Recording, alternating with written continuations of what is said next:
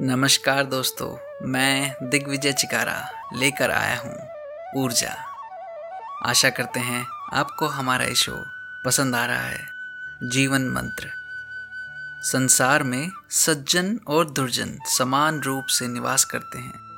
महापुरुषों ने सदैव ही समय दृष्टि पर बल दिया है। किंतु इसका यह अर्थ कदापि नहीं है कि हमारे साथ कोई अन्याय करें और हम खुद का बचाव भी ना कर सकें। हमें बिना किसी को क्षति पहुँचाए, अपनी उन्नति की ओर अग्रसर रहना चाहिए।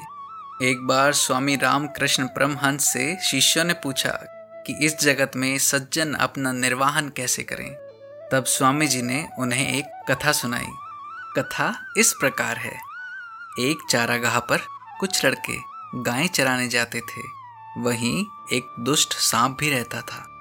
एक दिन एक साधु वहाँ से गुजर रहे थे तो लड़कों ने उनको सांप के विषय में चेताया। फिर भी वह आगे बढ़ गए उन्हें सांप मिल गया। साधु ने एक मंत्र पढ़ा और सांप बिल्कुल केचुए की तरह उनके चरणों में गिर पड़ा। तब साधु ने सांप को एक मंत्र दिया और कहा कि तुम इसका जाप करते रहोगे तो दुष्टता का तुम्हारा स्वभाव समाप्त हो जाएगा और ईश्वर की प्राप्ति कर पाओगे। सांप ने वैसा ही किया, जैसा साधु ने कहा था। उसके स्वभाव में बहुत बड़ा बदलाव आ गया। एक दिन जब लड़कों ने देखा कि सांप अब कुछ नहीं करता, उन्होंने उस पर पत्थर मारे, जिससे सांप अत्यंत घायल हो गया। सांप किसी तरह उठा और अपने बिल में चला गया। अब वह दिन में अपने बिल से बाहर नहीं आता।